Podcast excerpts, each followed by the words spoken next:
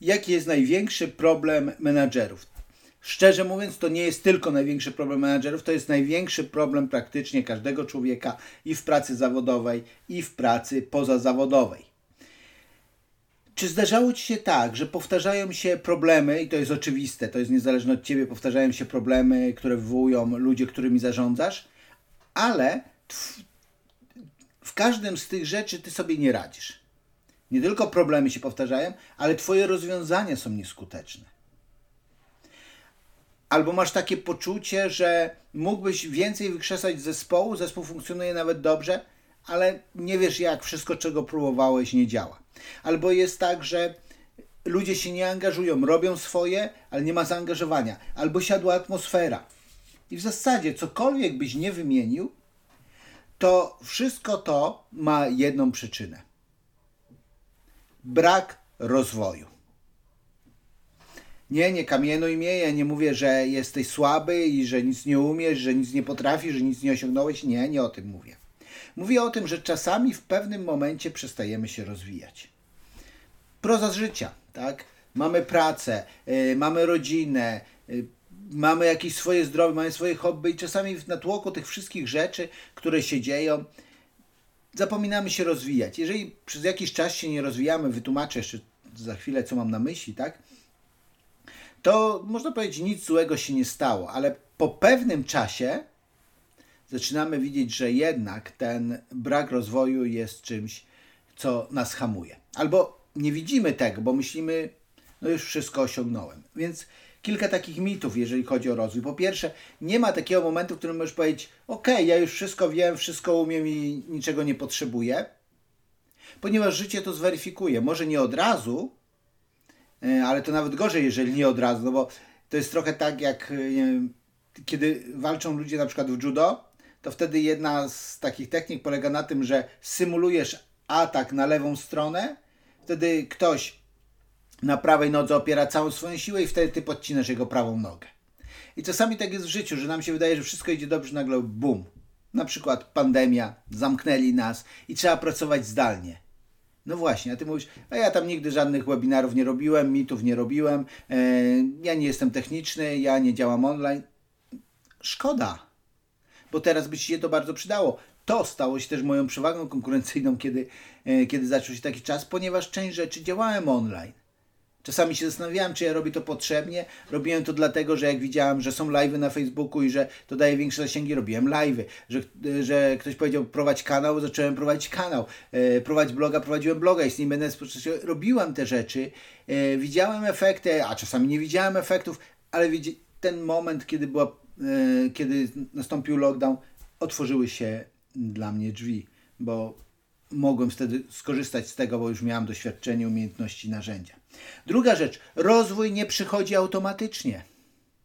Nie, rozwój nie przychodzi automatycznie. To, że coś robisz, że pracujesz z ludźmi, to rozwija cię do jakiegoś momentu, ale nie pójdziesz dalej. Dlaczego? Dlatego, że na przykład nie widzisz swojej drugiej strony. E, pracujesz i świetnie sobie radzisz na przykład w rozpoczynaniu projektów, projekt jest rozpoczęty, a później ta sama energia, te same pomysły, te same burze mózgów już się nie sprawdzają. Później potrzeba konsekwentnej, weryfikowalnej pracy, czasami nudnej, żmudnej, monotonnej. Jeżeli ty jesteś lepszy w takich inicjowaniu, a słaby w takim kontynuowaniu, no to rozwój nie przychodzi automatycznie. Automatycznie to my polegamy na swoich silnych stronach i zapominamy o tym, że często rozwiązanie jest po drugiej stronie że potrzebujemy, żeby ktoś zadbał o te strony, które nie są naszymi silnymi. Trzecie, poleganie na intuicji. Sam jestem intuicjonistą i przez lata wierzyłem, a życie to zweryfikowało, tak notabene, tak? Życie to jest taki wspaniały nauczyciel, który zawsze zweryfikuje Twoje teorie, które są błędne, o ile mu pozwolisz. Tak? Życie i tak zawsze ci pokaże, że to nie tak nie działa, ale czy pozwoli się nauczyć. Więc poleganie tylko na intuicji nie jest wystarczające. Intuicyjnie ja byłem przekonany, że wszyscy ludzie są tacy jak ja. Czyli jeżeli wszyscy działają szybko i są nastawieni na cel. A są ludzie, którzy działają wolno i są nastawieni na ludzi. Intuicyjnie ja byłem przekonany, że nie mam żadnego wpływu na moje emocje. Emocje mi się przydarzają, no i trudno. Dzisiaj rozumiem, że mam wpływ na swoje emocje. I jest wiele. Intuicyjnie ja zabieram się za robienie rzeczy, zamiast pomyśleć, ok, czy ja chcę to robić, czy ja muszę to robić, czy może ktoś to zrobić inny, a ja zajmę się, skupię się na czymś innym. I czwarta rzecz, myślenie, że byłem na szkoleniu, przeczytałem książkę, wysłuchałem niesamowitych podcastów Andrzeja Burzyńskiego i wszystko teraz będzie już dobrze. No nie, to może być początek zmiany. Szczególnie moje podcasty mogą być początkiem zmiany. Taki żarcik. E, natomiast tak naprawdę trzy rzeczy. Wiedza, wdrożenie i weryfikowanie. Po pierwsze, potrzebujesz zrozumieć sytuację, w której obecnie jesteś. Tak? Druga rzecz, potrzebujesz wdrożyć i weryfikować, jak to wdrożenie idzie. Możesz to zrobić samemu, możesz to zrobić ze swoim zespołem, a możesz to zrobić z kimś z zewnątrz, na przykład z takim człowiekiem, konsultantem, szkoleniowcem jak ja. Często jest tak, że kiedy zaczynamy wprowadzać zmiany, no to najpierw ten, który zarządza zespołem, z nim robimy jego test kompas kariery, jego silne, słabe strony, rozpoznajemy problem, potem pracuję z całym zespołem, potem pracuję z nimi zespołem i ja jestem z zewnątrz tym, który prowadzi proces i weryfikuje razem z nimi, po to, żeby nauczyć ich samodzielności, że kiedy ja odejdę, oni ten proces będą mogli robić sami. I teraz y, dwa, dwa takie przykłady, tak, o co mi chodzi. Na przykład odwołałem się do tego. Są takie osoby jak ja, tak, osoby dyrektywne czy innej metodologii, używając nazewnictwa choleryczne, które działają szybko, są nastawione na cel, często mówią ludziom, co mają zrobić i pytają, to są jakieś pytania?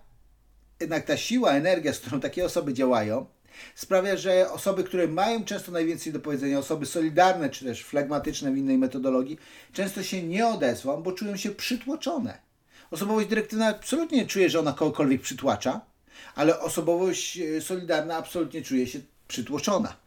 Więc to, czego ja musiałem się nauczyć, to usłyszeć opinię innych, przedstawić problem i usłyszeć opinię innych nie tylko usłyszeć i od razu lecieć z, z radą, tylko usłyszeć i dopytać. Powiedzieć, jak ja to rozumiem. Zapytać ich, czy rzeczywiście dobrze to rozumiem. Nie chodzi mi o techniki, tak? Ja mówię tutaj o sposobach, jak to robić, ale chodzi mi o pewne nastawienie, że ja naprawdę chcę usłyszeć i zrozumieć punkt widzenia drugiej strony.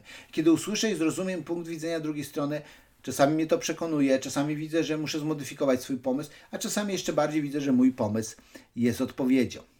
I odwrotnie, osobowości, które są wolne i nastawione na ludzi, potrzebują uwierzyć w to, że mają coś sensownego do powiedzenia, przebić się i powiedzieć, co chcą, co, co oni widzą, dlaczego uważają to za korzystne.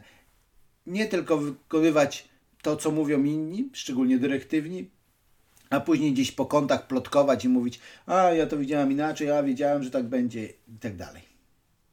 I kolejna rzecz z takiej kwestii umiejętności komunikacyjnych, to jest przy delegowaniu. Tak? Taki niuans, który często się powtarza przy delegowaniu, to jest często upewniamy się, mm, zrozumiałeś to, co mówię? Wiesz, co masz robić? Tak, dobrze, super.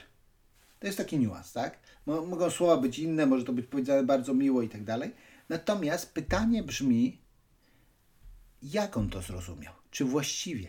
Nie wystarczy powiedzenie zrozumiałeś, tylko ok, to powtórz. Opowiedz własnymi słowami. Przedstaw mi, jak to widzisz. Możesz wtedy dopytać, co sądzisz o tym pomyśle i tak dalej, ale jakby nie chcę wracać do tego, co mówiłem przed chwilą, tylko mówię o jednej rzeczy. Upewnij się, jak on to zrozumiał. Niech ci to powie własnymi słowami, niech to sparafrazuje, niech powie, jaki ma plan. Wtedy rzeczywiście jesteś w stanie yy, powiedzieć sobie, dobrze, wsłuchałem się w tego człowieka, wiem, że wie już co robić, albo nie, nie wiem, albo nie jestem przekonany, albo dopytać go. To takie tylko dwa przykłady tego, y, do, do tego, co mówiłem o tych mitach. Natomiast jak się rozwijać? Pierwsze, postaw sobie cel. Celem nie jest, chcemy się bardziej rozwinąć jako przedsiębiorca. E, przedsiębiorca, powiedziałem, siłą rozpędu, ale przedsiębiorcy też zarządzają ludźmi, więc chcemy się bardziej rozwinąć jako menadżer, jako dyrektor, jako osoba zarządzająca innymi ludźmi. To nie jest cel, no bo pytanie jest, jak to zweryfikujesz, bo to jest drugie pytanie, jak ten cel zweryfikujesz. Więc chcę nauczyć się umiejętności. To mogą być, chcę być bardziej asertywny, chcę umieć chwalić, chcę umieć korygować, chcę umieć delegować, chcę działać bardziej produktywnie, chcę umieć wyznaczać ścieżkę kariery dla siebie i dla innych. To są konkretne umiejętności. Jak to zweryfikujemy? No właśnie.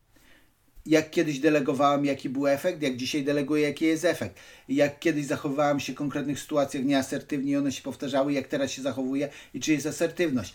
Jak kiedyś chwaliłem, jak dzisiaj chwalę, jaki jest efekt. Jak kiedyś korygowałem, jak teraz koryguję, jaki jest efekt.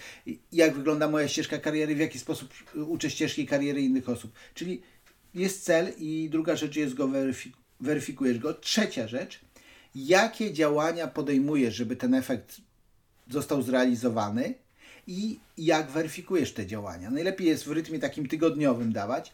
Planuję sobie w niedzielę o 20 jakie działania podejmę przez cały tydzień i w następną niedzielę o 20 weryfikuję ten tydzień, który był i kolejne działania.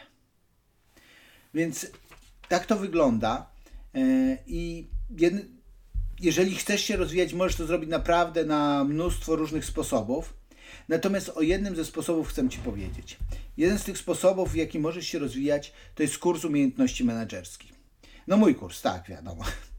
E, natomiast e, na czym polega ten kurs? Masz 10 tematów, 10 takich umiejętności, e, które są następujące.